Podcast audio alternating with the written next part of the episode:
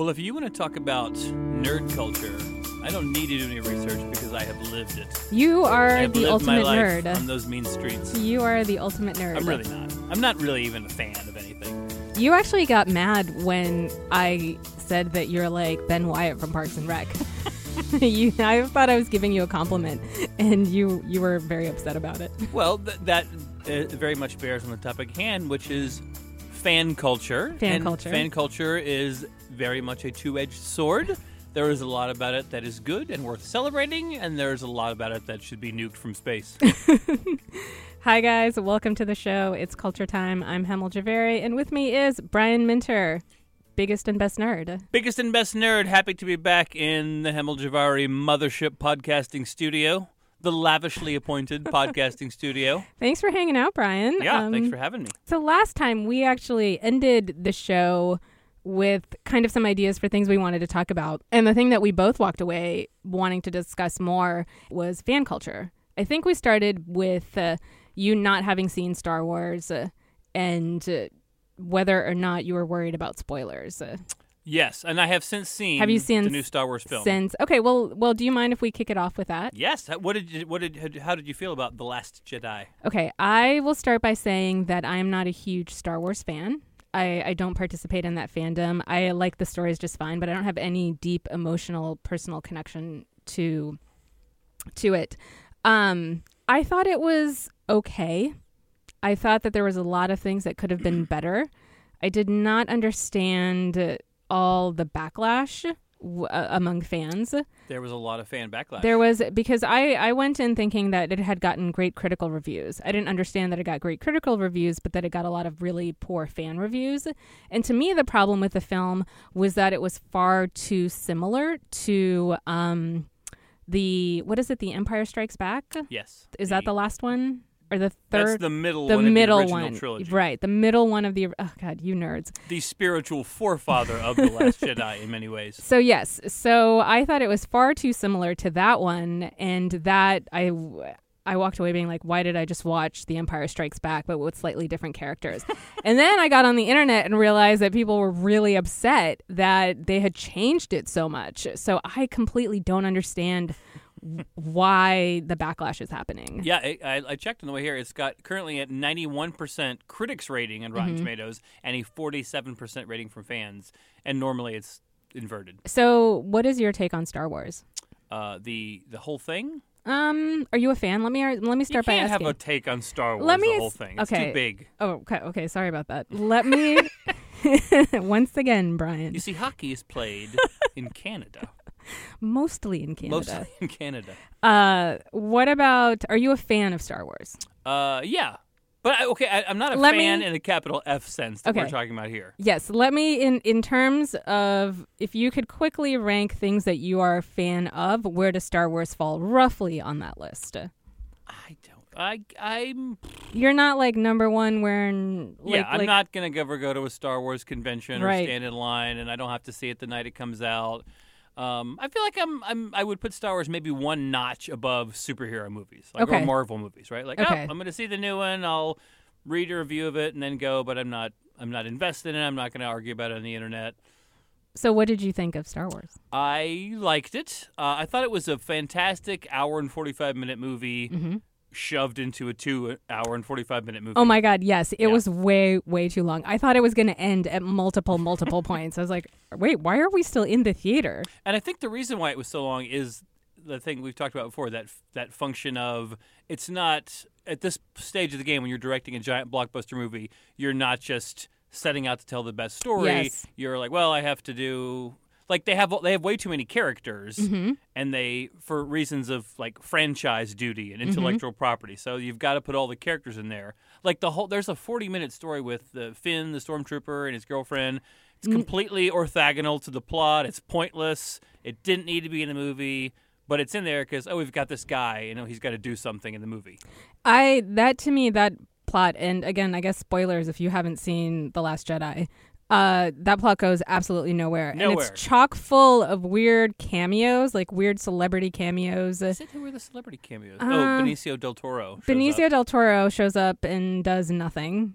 Um, Yeah, doesn't pointless. Justin pointless. Theroux is oh, right, there. Yes, he's the guy. And there's a couple of other people who are in costume that we can't tell apparently, but it served absolutely no purpose whatsoever except intro, intro like it kind of establishes Finn and the other girl whose name I can't remember.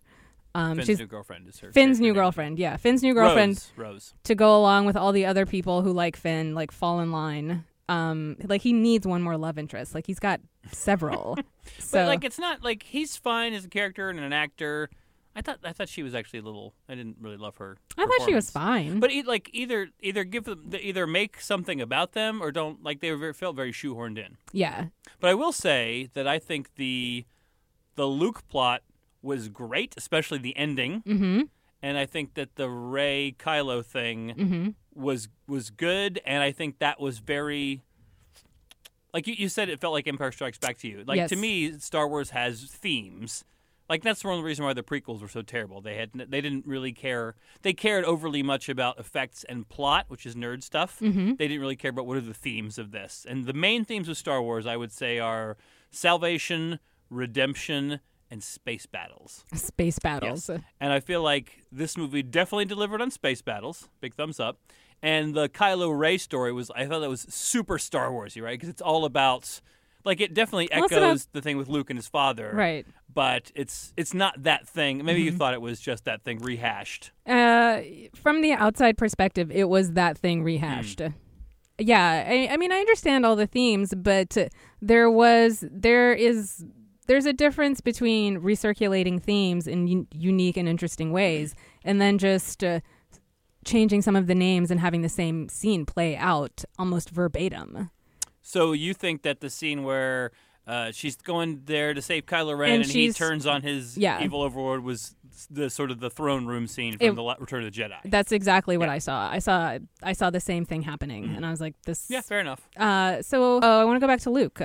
Yeah, Because- the Luke ending was so good. That Uh, was brilliant. So I think that part of the problem that a lot of people had, fans had, was the way Luke died, or that he doesn't come through and help save everybody in the end. Yeah, he's Luke Skywalker. They and he tried to kill uh, one of his pupils, right? Like But that he he really didn't, right? I thought that scene was really. I he thought that close. was well done. Yeah. He in a moment of weakness. Yes. and you're you're right. Fans don't think Luke Skywalker should have a moment of weakness. Yeah.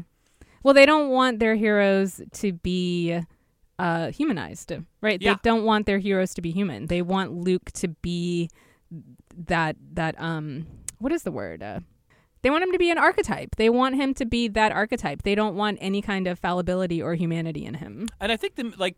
Well, I think that the and maybe this is deliberate. Like they, the whole Luke storyline is almost a rebuke to like fan overinvestment and fan entitlement, right? The idea yes. that like um, the thing Luke even says in the movie, like, I'm not a legend. I can't single handedly fight the whole empire or Yeah. the First Order, whatever they are now. Um, and then the fans probably wanted him to do that. And then the fact that he does this, what I thought was like a really beautifully written twist on that. Mm-hmm. Like, what I thought was great about that was, yeah, like he sets it up. Like, I can't single handedly take on, you know, the whole empire. And then you think he is, but he realizes he's actually doing the sort of, he's not. How to think about this? All right, Well, so the uh, he's not the savior, right? He doesn't come in and act as the savior. yeah, I think he has a heroic death. He does. He has a very heroic death. He self-sacrifices. Um, but that sorry, I don't mean to cut you off. You, No, you sound I like don't you were I going to say something. Um, but his arc, like the repudi- repudiation of like the hero myth, almost comes in also with um, Oscar Isaac. What's his name? What's his Uh, character? Poe Dameron. Poe, right? Poe wants to be the hero. Like he wants to be the lone hero that goes in against the wisdom of the general and uh, can fight that battle and save uh, their ship at the very end. That doesn't work, right? And that's the same thing that they thought Luke was going to come do. They're going to have the one lone hero come in and save everybody, and that's not what they're setting up with this new series of Star Wars movies. Yeah, Uh, he, yeah, he failed too. yeah, he failed as well. And I think that that whole plot, like, really, he he he really screwed up. Like the movie kind of glossed over his like tre- treasonous level of failure. Um, Well, they did make him a failure, and I think that's what fans really raged against. But that's what happens in The Empire Strikes Back, which like nerds have they receive nerd wisdom now is that that's the best of the Star Wars movies Mm-hmm. and that's the most critically acclaimed. But that's what happens in that like that middle act of the original story is that like at the end of that they cut Luke's hand off, and the rebellion is scattered, and you know Darth Vader's uh, has the momentum. I am really curious what happened at the end of the the Star Wars films up to this new one because they had all this time and space and they didn't really advance anything, right? It didn't. It's I was like, the same. I because I watched the ending and I'm like, why are you guys happy? There's no foreseeable government. You have no plan as to how to rule. Yeah, the rebellion won at the end of Return of the Jedi, but they, the, the status quo is completely the same. it's completely the same. Um, but the like, yeah, the one. Well, I also thought like just uh, technically speaking, the Luke finale. Spoiler alert. Uh, was great because I did not see. It wasn't until like the very end. I was like, wait a minute, like It's- the stuff with his uh, like the the red the how they set up like the red dirt and his Yeah. foot. You realize his foot is not actually creating those like smears in the dirt that Kylo's feet are.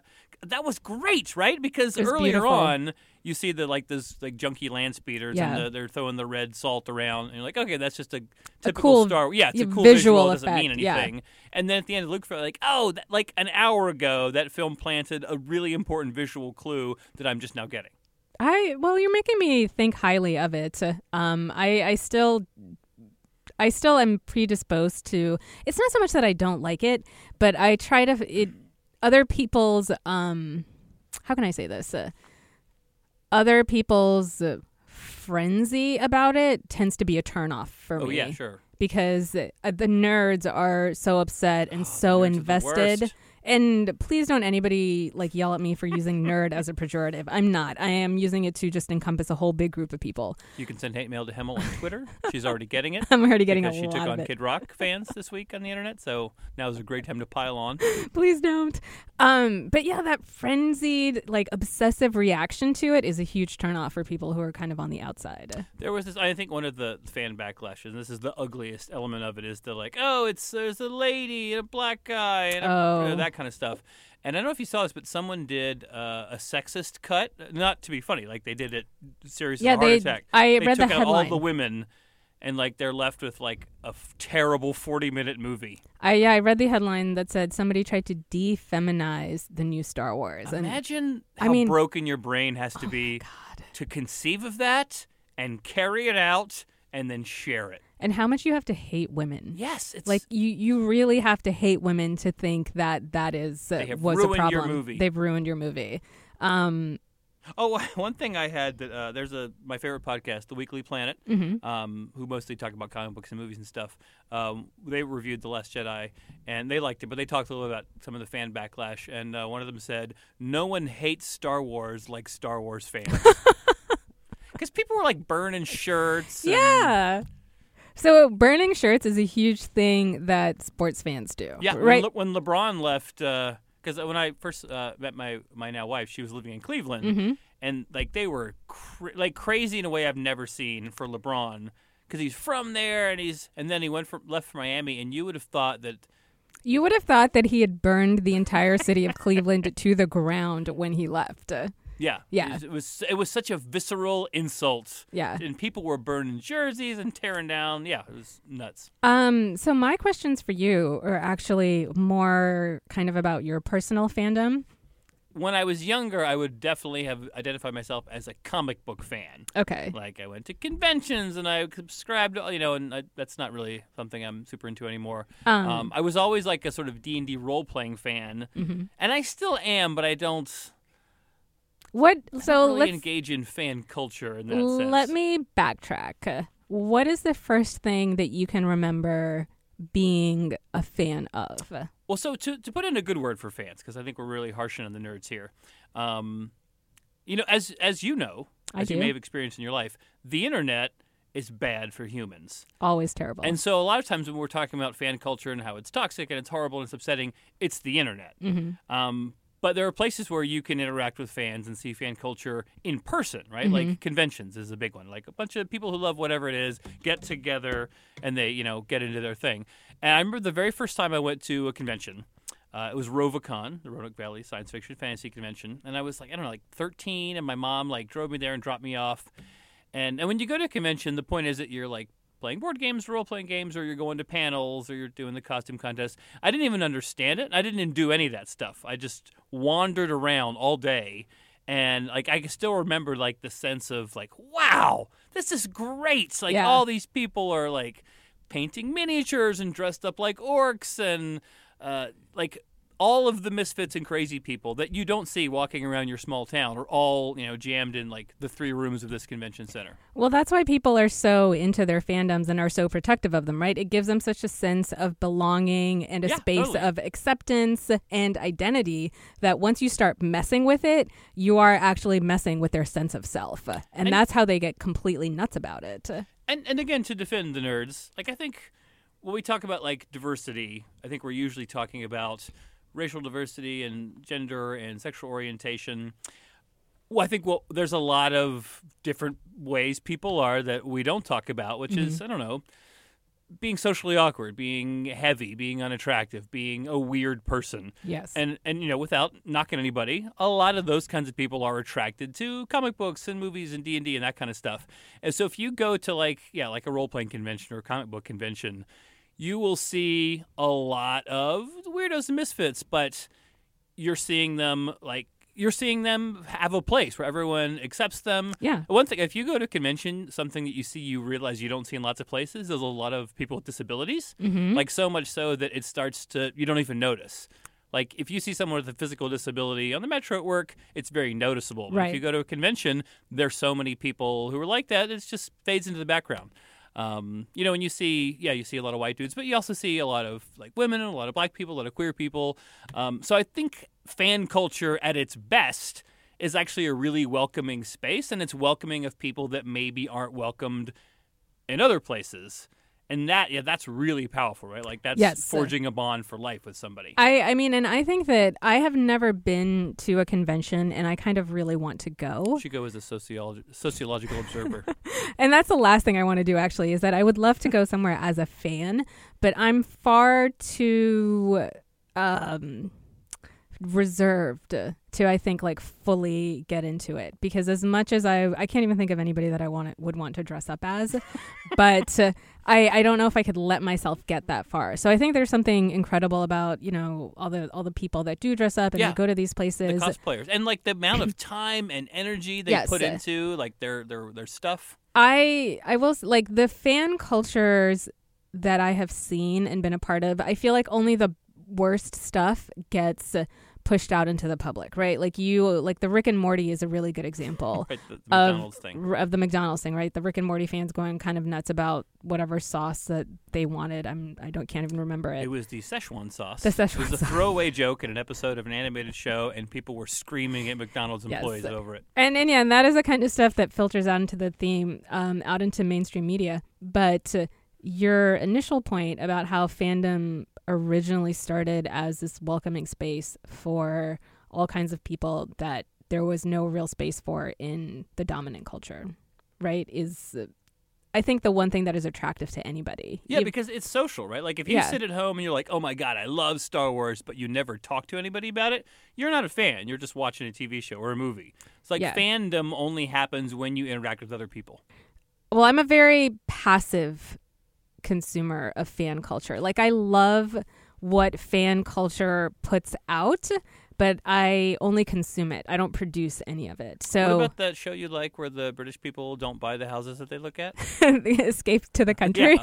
Is there an escape to the country? Is there fandom there? No, Can no, no. Cosplay as a I- British real estate investor? I'll I get into I'll get into TV shows, right? I'll get into like certain TV shows. Um and then my fandom will probably run for about like a month where I'll be like I'm obsessed with this thing, which means that I have to look at all the memes on Tumblr and I have to look at some of the fan art, not all of the fan art because then it gets super weird and you don't want to go down that road. But wait, when you do that, are you getting into it with other people, or is this just you're looking at stuff? Uh, I'm just I'm just looking at stuff on the internet. I'm very like I said I'm a um I'm a lurker. That's what they used to call you on message boards, right. Where if you read the message board but you didn't type anything or didn't actively engage in the I conversation. message board, message board Oh. culture. I was very into some message boards back in the day. Do you remember? Did you, did you ever read Television Without Pity? I a little bit, yeah. That was that was my first exposure to fandom. It was just like that was the start. serious message board people. Yes, it was just the start of the internet and people starting to have a voice about TV. And instead of being passive consumers, they were taking a real active role in critiquing what they were watching.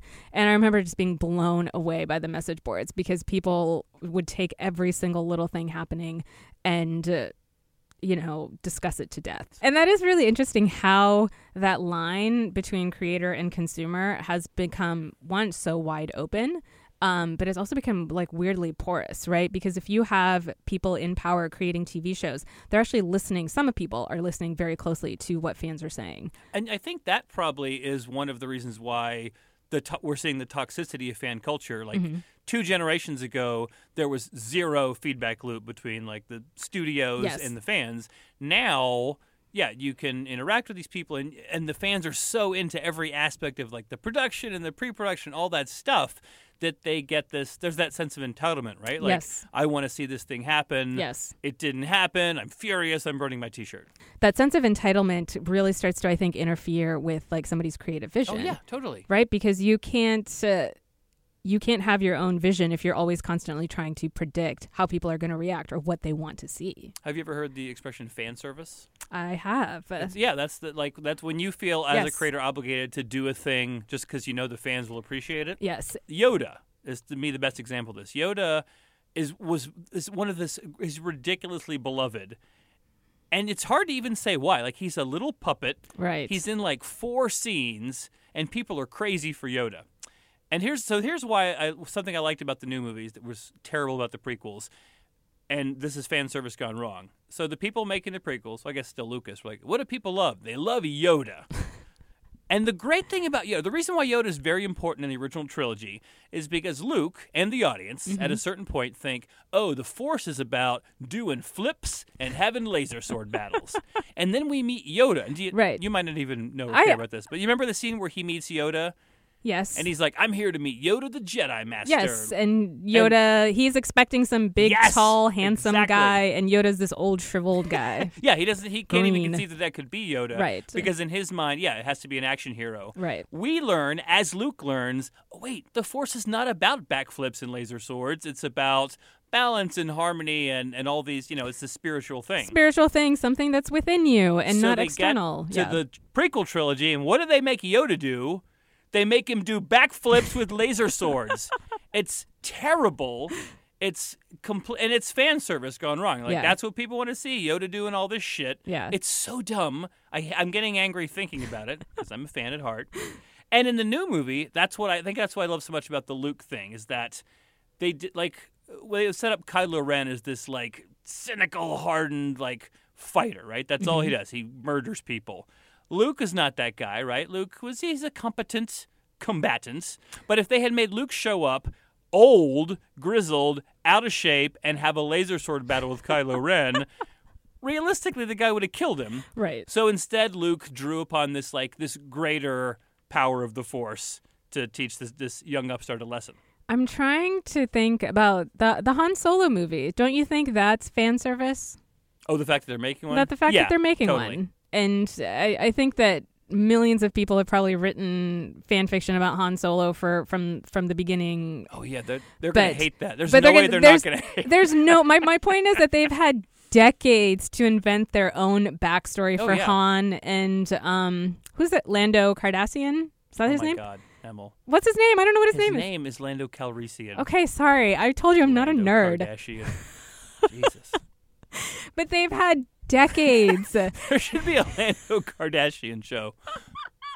Maybe it's like set in the Star Wars universe, but it's a reality show, and like he's on Cloud City and he's living it up. my point is is that they have had decades to invent their own backstory Yes. For this character and nothing that you put on film and try to pass off as canon is going to make anybody happy they're already too invested in their own interpretation Yeah. of it There's no that movie's. There's no way the fans aren't going to hate it. no there's no way Even like you just use the phrase canon or the word canon, like that's Canon. a very fan culture thing. yeah But like, even that idea is kind of nutty, and it's such a nerd thing, right? The idea, like, oh, and when you say something is canon or not, that means oh, it happened or it didn't. None of it happened, right? Like Luke Skywalker's not a real guy. He didn't do any of this stuff. So the idea that there's this sharp distinction between the stuff Luke really did and the stuff Luke didn't really do Yes. is wackadoodle. Uh, yeah. So, so canon. This concept of canon is super interesting to me because people fight about it all the time, right? Especially when you have the comic books go into into movies like the Marvel movies. the People, extended universe. yes, they call it. The Star like Wars the people fans. get very upset about it's not canon, and that doesn't make any sense to me. No, and other like for like for Batman, Mhm. they've been writing Batman stories for seventy five years. They've had to start over and like if Bat if everything Batman had done was canon, he'd be hundred and ninety and he'd live on the moon. There's no way f- the concept doesn't even make sense. Right, but there are some immutable things to these characters. Like Superman doesn't kill people, right? Like One of the reasons why the new movies are so bad is because they have even those, as you say, those bedrock principles of these characters yeah, completely abrogated. those movies just suck anyway. They do suck. I'm so disappointed in them. But I will say with yeah, with like Batman, like who's a character I've been like following since I was two. Yeah. Like I was like, ah, why did they do that? That's so stupid. I want to hit them. It, it it was the new Justice League movies do make me just really sad for for Superman. Like this is a character that I love, and uh, I've loved Christopher Reeve as he played it, and there's no better Superman than Christopher Reeve as far as I'm concerned. So almost every iteration of it has been disappointing. Maybe that's why the Marvel movies, in part, are more successful, is because they're characters that no one had a real investment in. Like you have to be a hardcore nerd to have ever cared about Thor as a comic book character. Yes, and and to be like, no, Chris Hemsworth doesn't nail it Exactly. or whatever. Yeah. But as Batman, everyone knows what they think Batman should talk like and look Yeah. like and act like. um. And then you you touch on this, like what happens in the Last Jedi is that the characters change, hmm um, which is what should happen in a good story, right? Like characters who don't change or don't you know suffer conflict, you know, aren't that interesting. But I think again, like your point, to like the fans who've been like stewing on this forever, they don't want they don't want the characters to change. They don't want Yeah. Luke to be different. You think we were too hard on fans? I think the fans deserve it. I mean, I think we are talking about like fans, capital F, these very vocal. It's like we said, it's very entitled. It's overinvestment. It's not good for them. It's not good for the culture. It's not good for art. So I think they deserve a little bit of pushback. They do, but I do appreciate all of the great stuff that they create.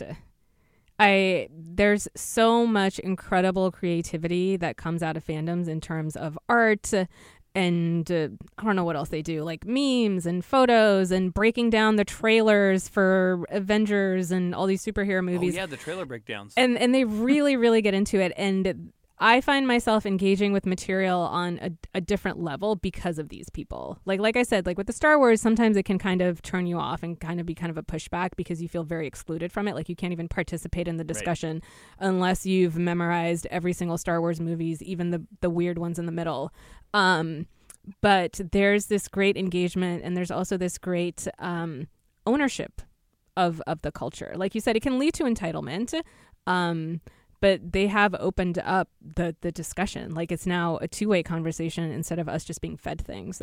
And the investments, the the thing you're talking about is the like so the the core trait there is investment. Yeah. and it manifests itself negatively as entitlement and it manifests itself positively as this what you're saying this yeah this creativity this non-passive consumption Yeah, and celebration, and also in, in you know pushing things forward in terms of um, acceptance for race and gender and sexuality, kind of making sure there's all kinds of inclusion because fans are often the first people to call shit out for being like you know heteronormative or white cis whatever and creating lots of space for people either like themselves or people who don't have any representation. Like i think fans don't get a lot of credit for the amount of pushback that they do like to try to create that space. Uh, yeah i would like to think that the fans who like the fans who made the sexist cut and the fans that hated the ghostbusters because it was ladies i would like to think that that is a vocal minority. Yeah, I, I think those are vocal minority. I think a lot of it is just kind of quiet, uh, quietly pushing the boundaries for what they want to see. Yeah. so this stuff is not just uh, you know it's not just entertainment it's uh, it's